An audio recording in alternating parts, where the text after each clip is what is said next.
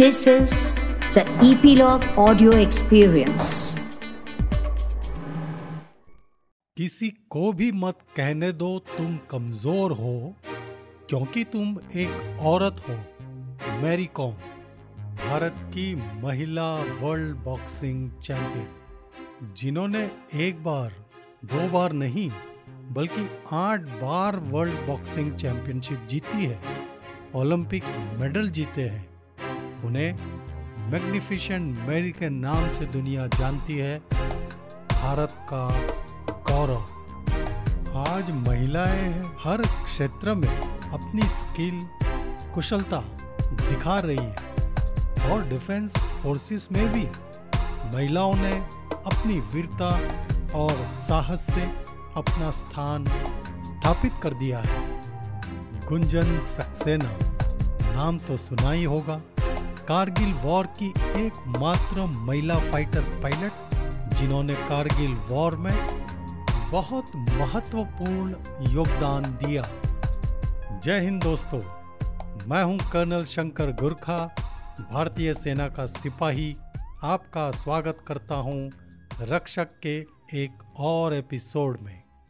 आज बात करेंगे महिलाओं के लिए, नेशनल डिफेंस एकेडमी में जाने की अपॉर्चुनिटी के बारे में तैयार हो so let's go National Defence Academy world's premier defence training academy NDA की स्थापना लगभग उन्नीस सौ चौवन में पुणे के खड़क वसला में की गई।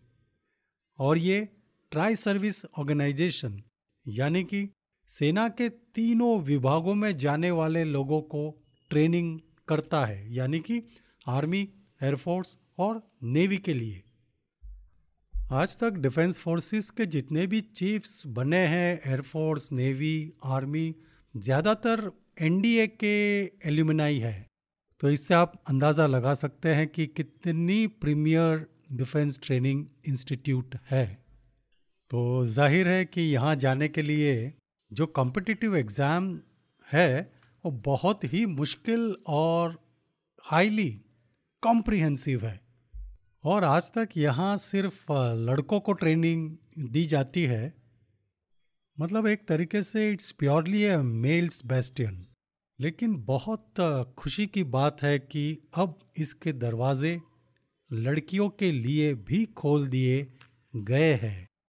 Girls can go and join Indian army through NDA. आइए जानते हैं कैसे ये मुमकिन हुआ। एनडीए में सिलेक्ट होना हर युवा भारतीय का एक सपना होता है।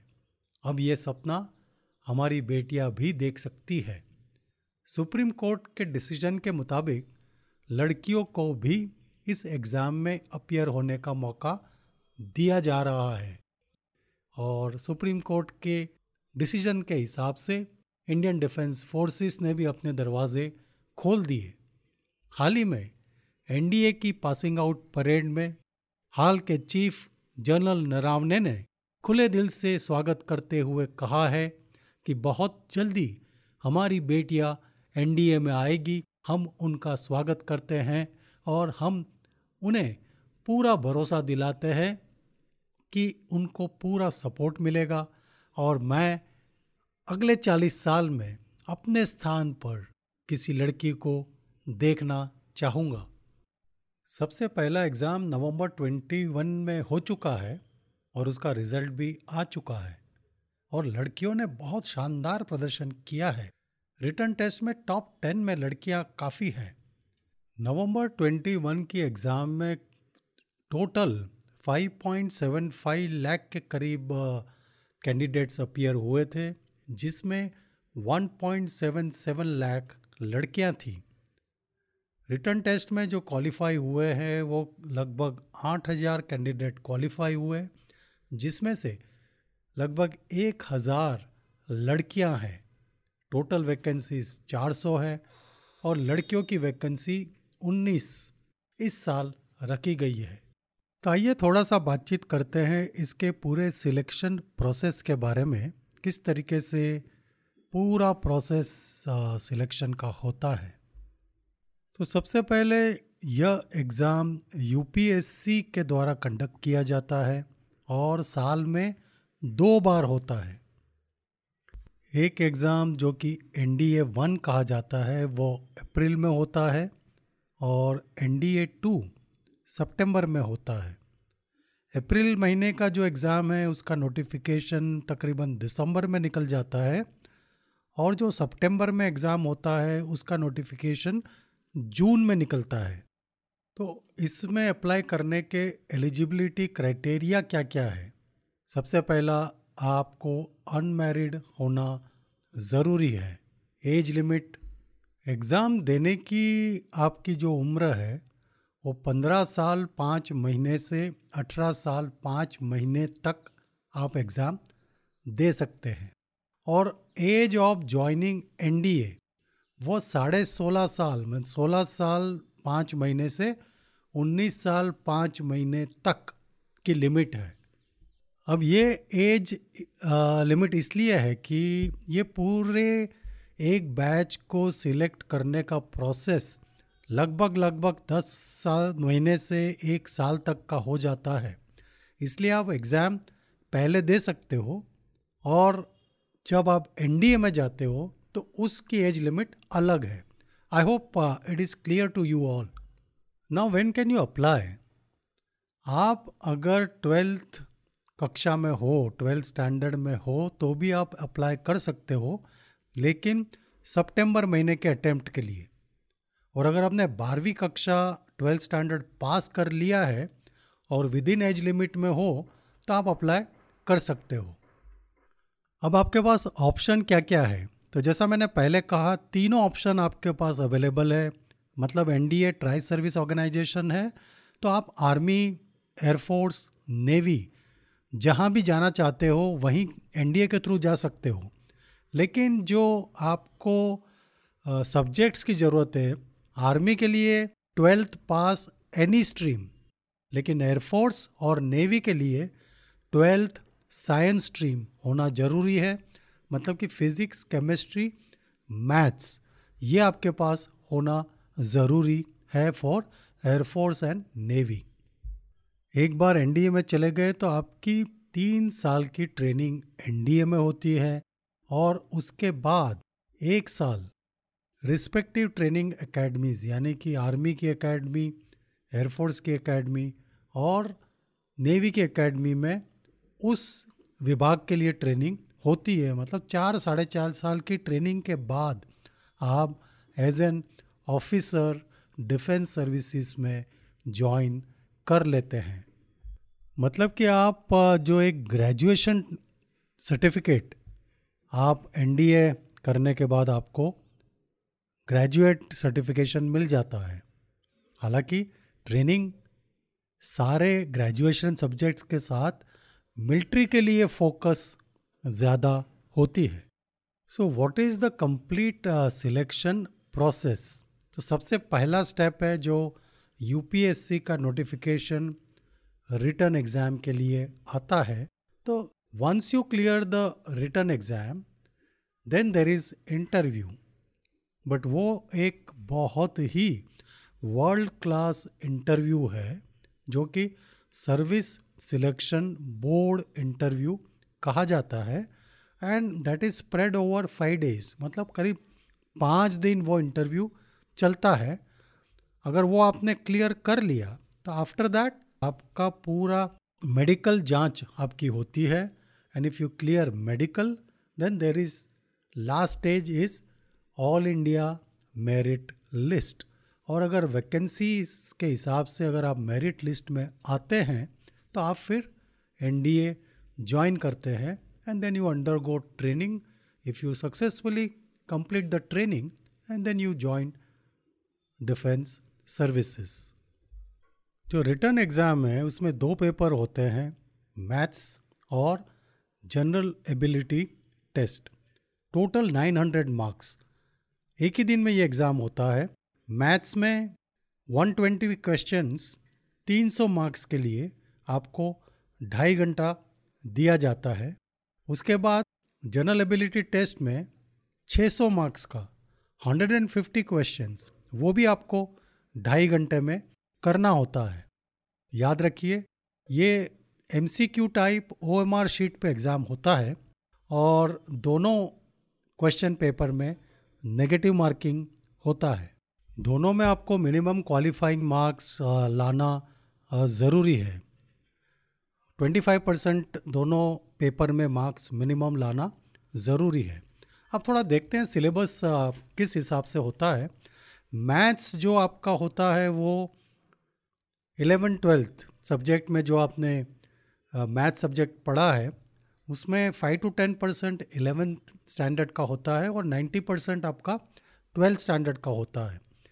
जनरल एबिलिटी टेस्ट जो पेपर होता है, उसमें इंग्लिश 200 मार्क्स का होता है और जनरल साइंस बाकी 400 मार्क्स का होता है, जिसमें physics 100 marks chemistry 60 marks general science 40 marks history और freedom movement 80 marks geography 80 marks current events 40 marks science subject का जो सिलेबस होता है वो अप टू ट्वेल्थ और जो बाकी है, वो आपके टेंथ स्टैंडर्ड तक का होता है। तो इस तरीके से ब्रॉडली मैंने आपको सिलेबस बताया, मैथ्स और जनरल एबिलिटी टेस्ट पेपर का। Once you qualify for written test, then you are called for service selection board. ये पाँच दिन का होता है और कुछ ही शहरों में होता है और आपको वहाँ पर पाँच दिन उसी सेंटर में रुकना पड़ता है। ये ध्यान दीजिए। और इसमें दो स्टेज होते हैं। स्टेज वन सबसे पहले जो डे वन में होता है, उसमें आपका ऑफिसर इंटेलिजेंस रिव्यू टेस्ट और P P and W T picture perceptions and description test होता है। डे वन में जो स्टेज वन क्लियर करते हैं, फिर उन्हीं को ही स्टेज टू में भेजा जाता है। स्टेज टू में सबसे पहले साइकोलॉजिकल टेस्ट होता है, उसमें T thematic ability test W word association test T situation reaction test S D self description तो आपको काफ़ी कॉम्प्रिहेंसिवली साइकोलॉजिकली चेक किया जाता है। इसके अलावा फिर नेक्स्ट होता है G T O group task इसमें काफ़ी सारे command task team work lecturette obstacle course काफ़ी सारे आपके कॉम्प्रिहेंसिव फ़िज़िकल एबिलिटी चेक करने के लिए प्लस आपकी जो लीडरशिप क्वालिटीज़ वो चेक करने के लिए काफ़ी सारे टास्क करवाए जाते हैं। और जो तीसरा इसका होता है पर्सनल इंटरव्यू ये आप एक पैनल के सामने आपका पर्सनल इंटरव्यू होता है, जहाँ पर आपको काफ़ी सारे क्वेश्चंस पूछे जाते हैं। तो मतलब तीन मेन इसके हिस्से हैं psychological test GTO group task and personal interview इन तीनों में से कम से कम दोनों में, दो में क्लियर करना ज़रूरी है। तब आपका चांस बनता है सिलेक्शन के लिए। और अगर आपने ये स्टेज भी क्लियर कर लिया तो फिर आपका मेडिकल होता है and after that all India merit list भी होता है। और हाँ एक फ़र्स्ट टाइम जब आप एसएसबी में जाते हैं तो आपका एक pilot aptitude test C S S computerise pilot selection system first time जब आप जाते हैं एसएसबी में तो ये सबको देना पड़ता है। तो क्या आप फ्लाइंग के लिए फिट है कि नहीं, वो चेक किया जाता है। That is only for first time ये ध्यान रखिए कि आप अगर S S B first time clear नहीं कर पाते हैं तो आप कितनी बार भी अटैम्प्ट कर सकते हैं। रिटर्न टेस्ट भी आप कितनी बार भी अटैम्प्ट कर सकते हैं। लेकिन जब आप एस एस में जाएँगे तो पायलट एप्टीट्यूड टेस्ट एक ही बार होता है। तो ये पूरे सिलेक्शन प्रोसेस में आपने देखा कितना कॉम्प्रीहेंसिव है। It takes almost eight to ten months तो इससे आपको अंदाज़ा आया होगा कि it is so difficult test but yes what I will say difficult है इम्पॉसिबल नहीं है। आज तक लड़के करते ही आए हैं और कई लड़कियाँ भी ऑलरेडी एसएसबी कर कर आर्मी में ऑलरेडी एनडीए के थ्रू नहीं, बाकी एंट्री से जाकर डिफेंस में सर्विस कर ही रही है। तो girls you also be confident you can also do it कुछ जेनरिक टिप्स तैयारी के लिए मैं आपको देना चाहूँगा। So first decide that you want to join defence forces तो आपका एक गोल पक्का बना लीजिए। और टाइमली प्रिपरेशन करना शुरू कर दीजिए। अगर आप पूरे सिस्टमेटिकली चार से छः महीना तैयारी करेंगे तो I think it's not that difficult second आपको पेपर का पैटर्न क्या है और चैप्टर वाइज सब्जेक्ट वाइज इसका वेटेज क्या है, वो पूरा अच्छी तरह समझ लेना है और उसी हिसाब से तैयारी शुरू करनी है। थर्ड बुक्स, काफ़ी बुक्स अवेलेबल है मार्केट्स में तो आप उसको, जो टॉप की बुक्स है उसको लेकर उसी से तैयारी करिए। इसके अलावा आप मॉक पेपर्स, वो बहुत ज़रूरी है। पिछले कम से कम दस साल के प्रैक्टिस पेपर्स लेकर आप जिस तरीके से एग्ज़ाम देंगे, उसी तरीके से आप मॉक पेपर्स की तैयारी करिए। और उसी टाइम ढाई ढाई घंटे में पेपर देखकर कंप्लीट करने की प्रैक्टिस करिए।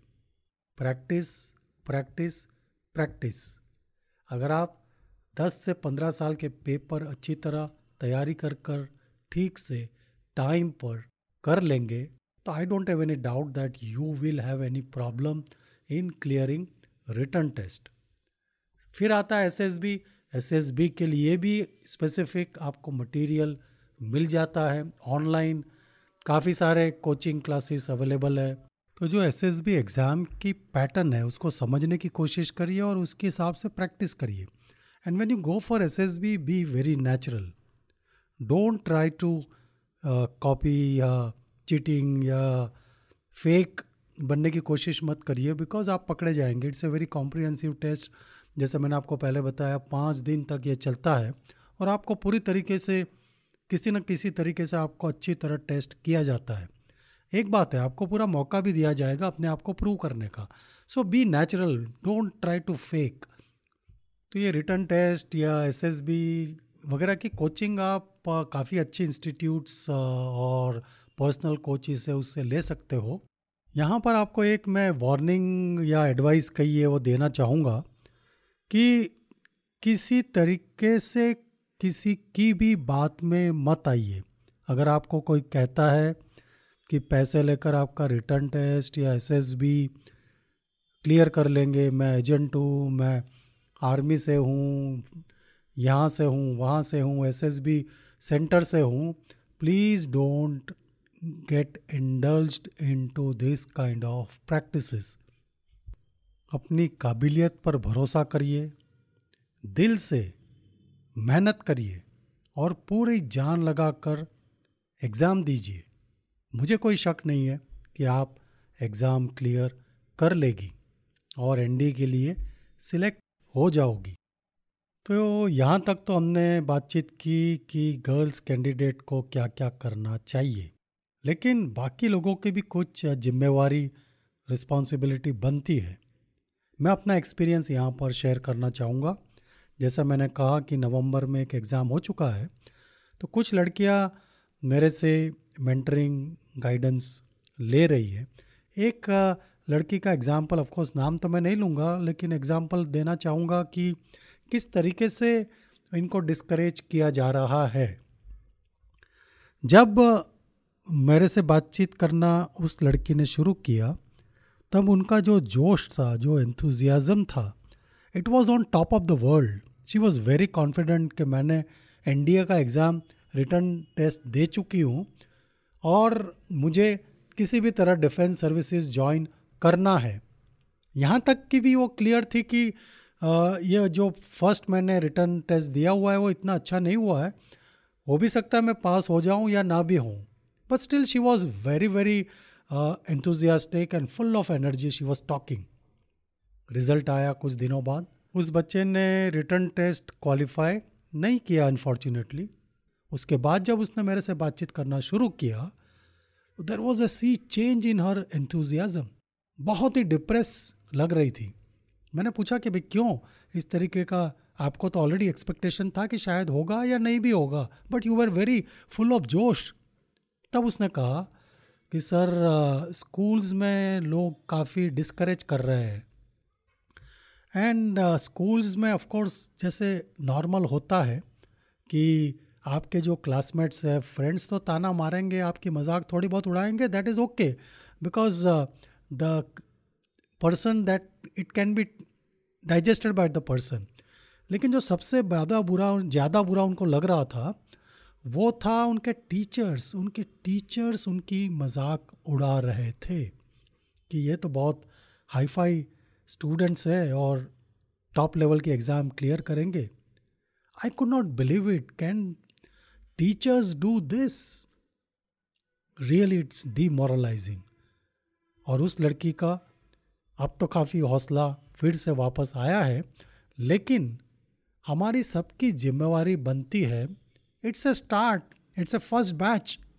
They are just starting in for this nda which is going on from uh, 1955 इन सबको अभी कॉन्फिडेंस आने में टाइम लगेगा। हमारी ज़्यादा जिम्मेवारी बनती है कि हम अपनी बेटियों को हम अपनी बहनों को हम अपने दोस्त फ्रेंड्स को पूरा सपोर्ट प्रोवाइड करें और उनका ये सपना पूरा करने में पूरी मदद करे। एक आखिरी advice from my side to all the girls आप इस एग्ज़ाम को ज़रूर दीजिए। चाहे आप पास हो फेल हो डिफेंस सर्विसेज़ ज्वाइन करें, लेकिन इसका एक्सपीरियंस ज़रूर लीजिए। Because it will help you tremendously anywhere you go in your life. That's a one time life's learning experience. Please take it.